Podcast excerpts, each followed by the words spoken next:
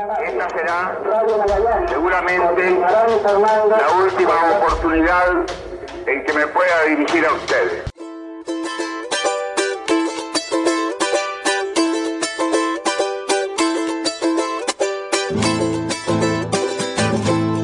Hello and welcome back to La Manito Muerta, episode number two. I might as well call it a mini episode as I suddenly realize that uh, I have not given you any social and political background of uh, that period in Chile.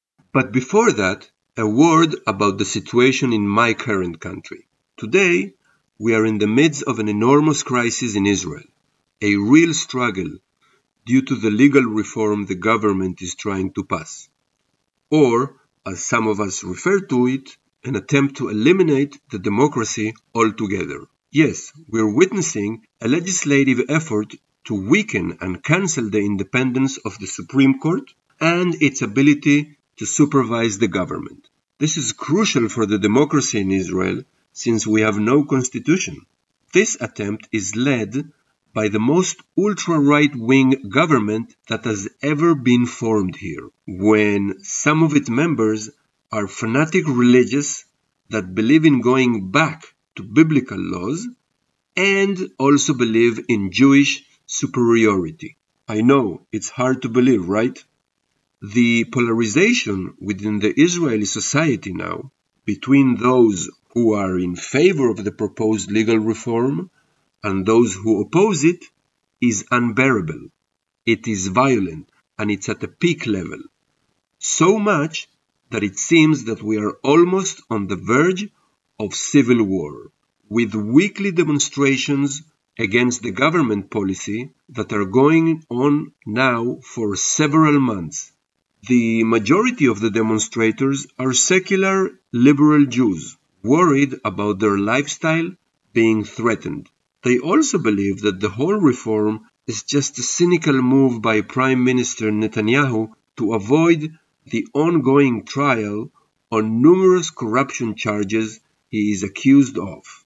Meanwhile, most of Arab and other non-Jew citizens largely do not participate in the demonstrations, as they feel outsiders when their issues and civic concerns are not welcome in the public debate, in the market of opinions.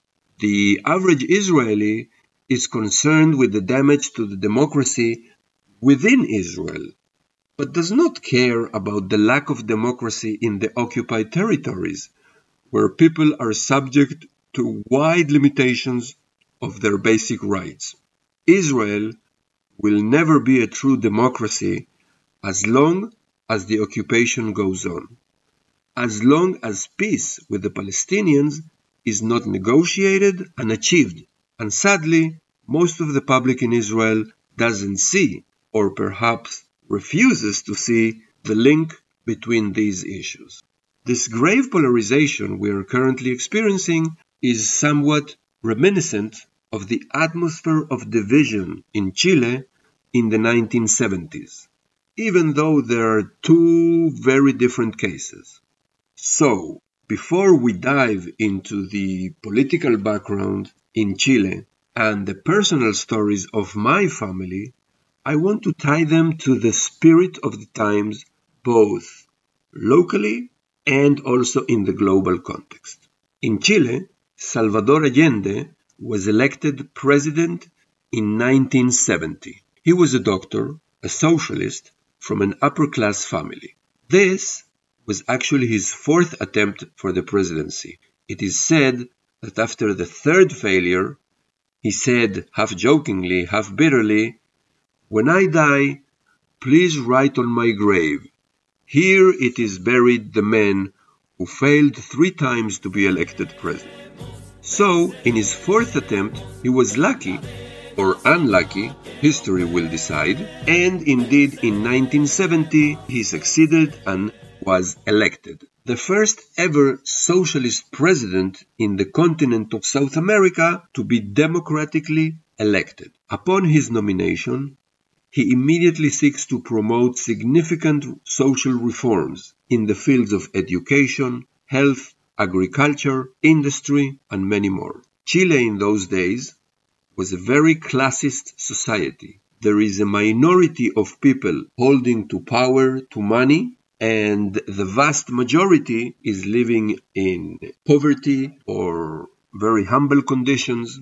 There is almost no social mobility, meaning if you were born poor, you have almost no chance of breaking through that glass ceiling. Every middle class family, they have servants at home, servants who live indoors with the families and have almost no social benefits. Note that I deliberately said servants in the plural manner. This is very evident in architecture, for example, when houses and offices are planned and designed in such a way that the servant rooms are minimal, very small, connected usually to the kitchen, and have no heating even when all other parts of the house are heated with a central system. The most luxurious houses and apartment buildings, if you saw the servant dorms, you'd think it is the kitchen's pantry. So, in 1970, Allende wants to change all that, to create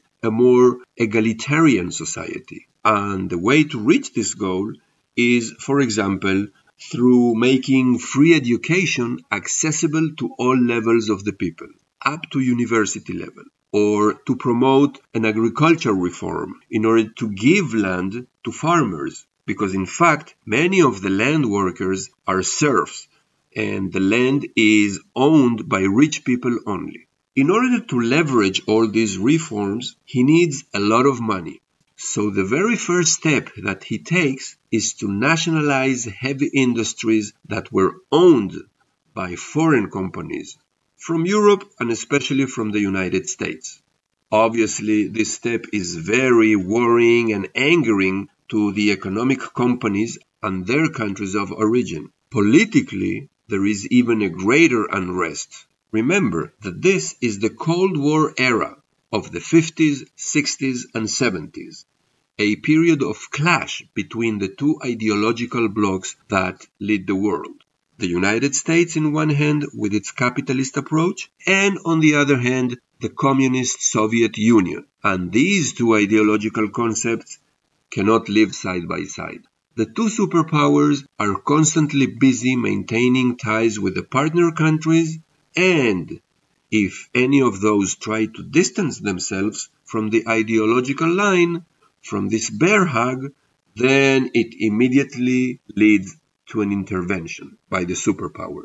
The United States, in particular, treats the continents of Central and South America as its own backyard, both politically and economically. And whenever a country signals a rapprochement with the socialist side, the United States immediately responds in a predatory manner, whether through economic and diplomatic pressure or by military force, crude food and violence in order to overthrow regimes even when democratically elected as in Chile, in order to crown new leaders, puppet leaders on its behalf. All of this is of course done in the name of democratic values the free world, and many beautiful phrases like that.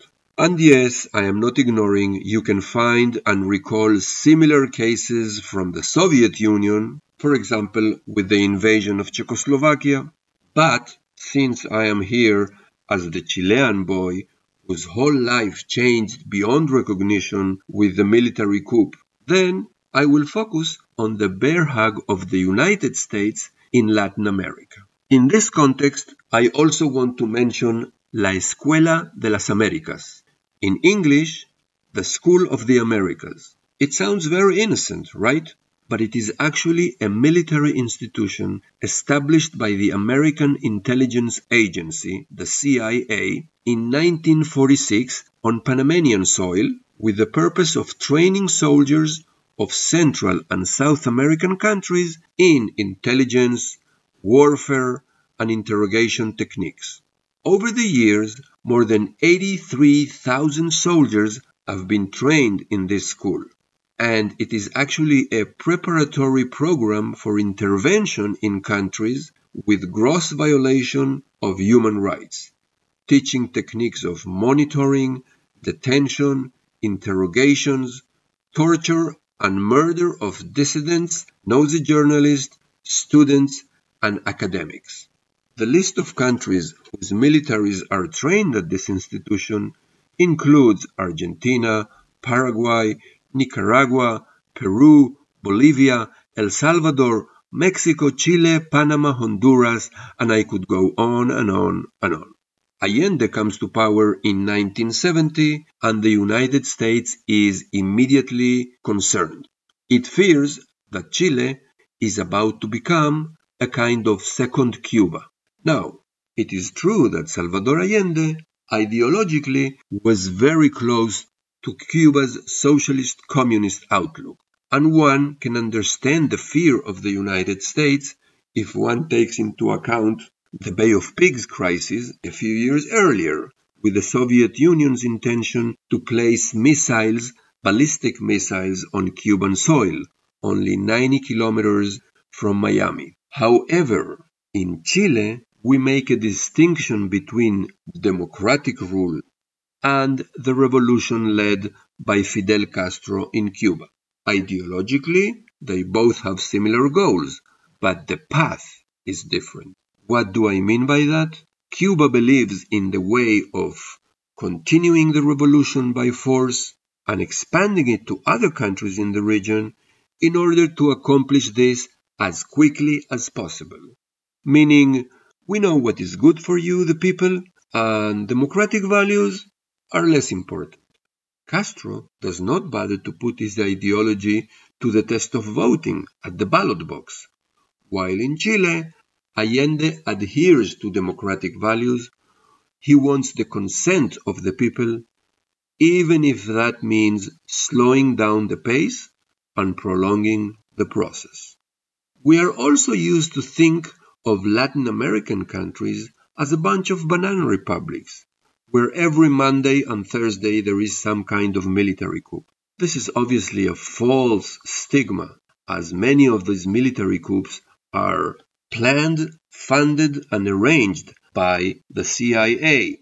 Moreover, in Chile, a country that exists for over 150 years and had a long democratic tradition throughout its history, except under President Ibáñez in the 1940s and other periods when there were great political tensions and persecutions, but by and large it is a country that until 1973 had its own democratic spirit, political identity was important and central.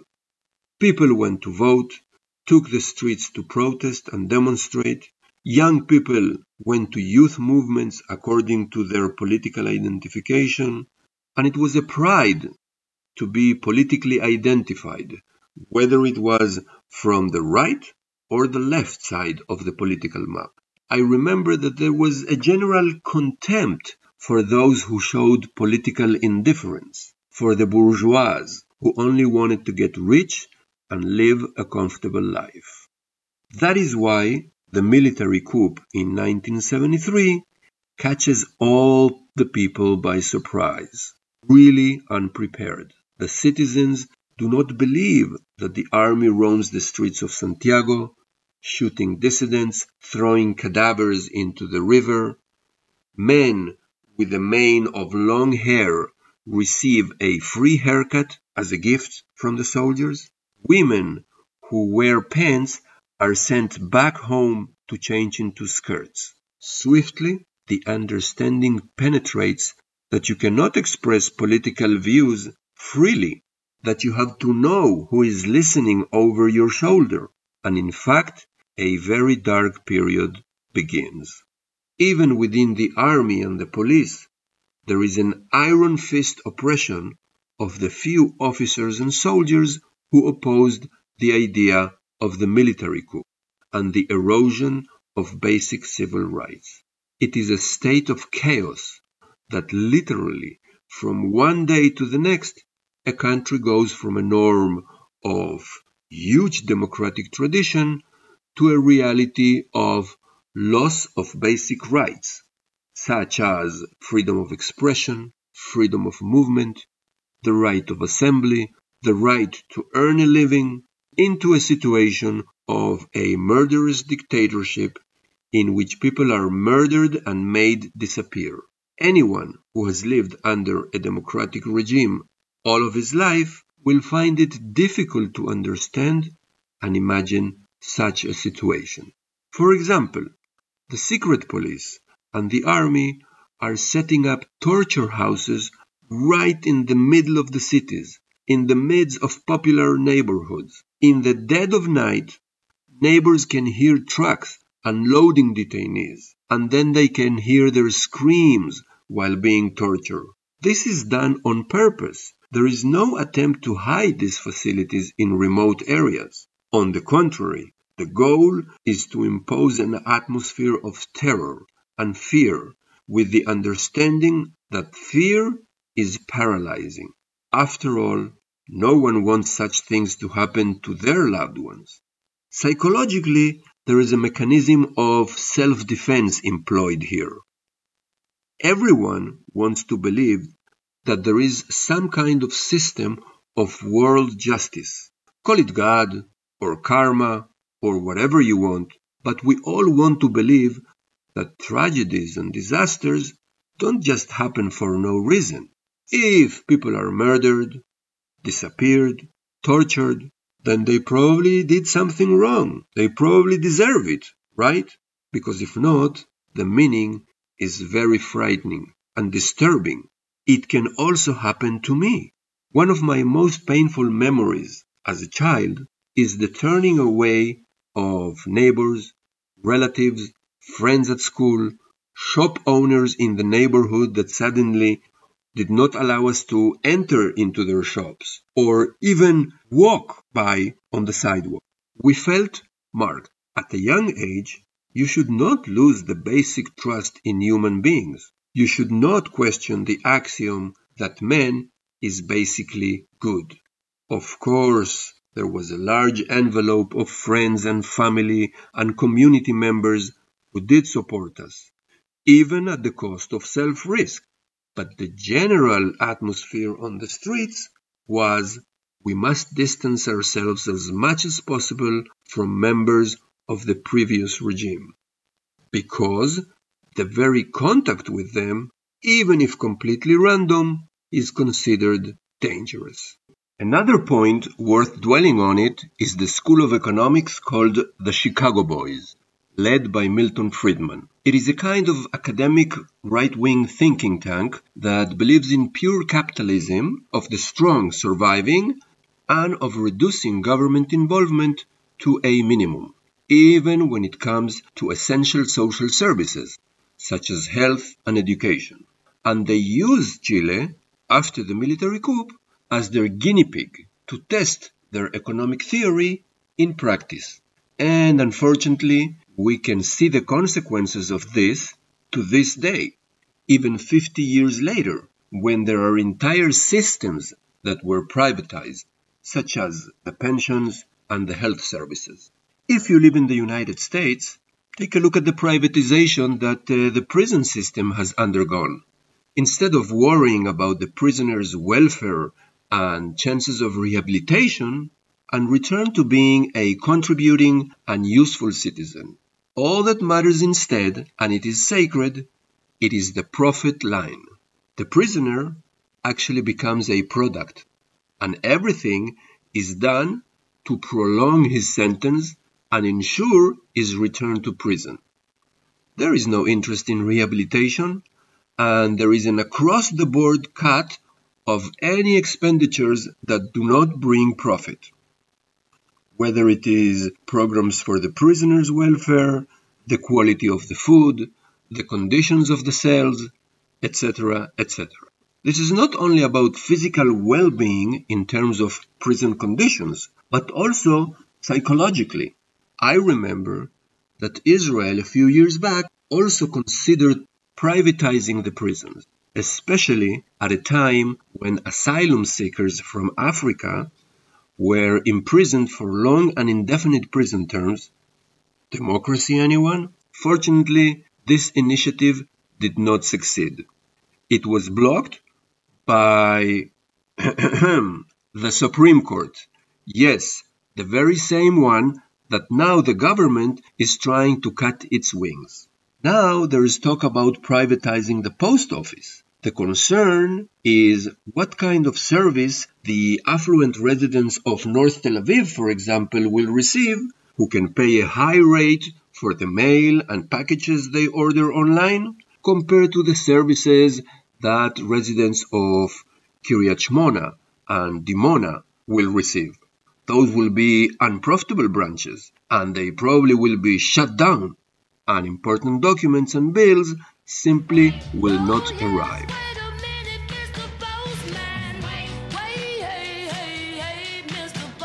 Now, think of Chile, where this school of thought, the Chicago Boys, turns an entire country into an economic testing ground. That is why the whole world looked at Chile, not such a key central country until then, in order to see what would happen to this dictatorial economic experiment. By the way, the voice you hear in the musical intro of the podcast is the voice of President Salvador Allende from his last speech, just before his death, as the presidential palace, La Casa de Moneda, was being bombarded. We will talk about this famous speech at length in a chapter devoted entirely to that subject. I told you a little bit about the political background of that time. Let's continue a little bit with the personal background. My parents met at the university in the 1960s, and according to what I told you about pride in political identification, they were both strongly involved in the political life in the campus. My mother went to veterinary school, and my father to engineering.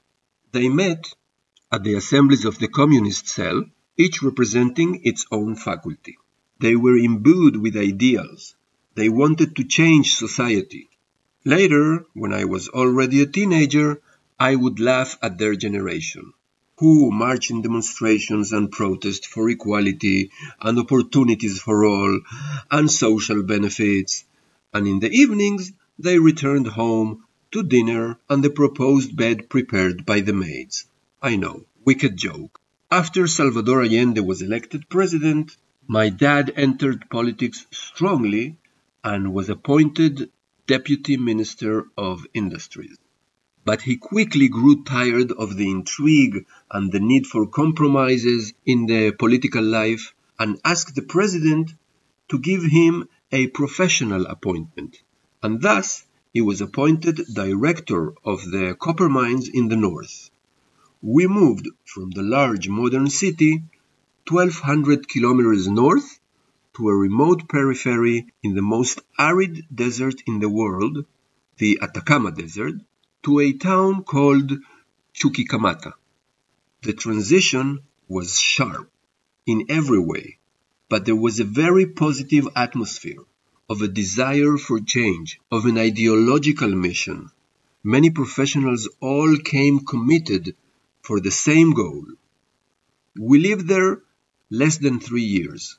I was a four year old boy when we arrived, but the spirit of the times is still ingrained in me to this day, and as an adult, I was privileged to return there for an encounter that was bordering on the magical surreal. In the next chapter, we will talk about how the military coup caught us there by surprise in northern Chile and also about under what circumstances paper can be delicious. Hmm. So thank you for listening and we'll meet again in episode number three.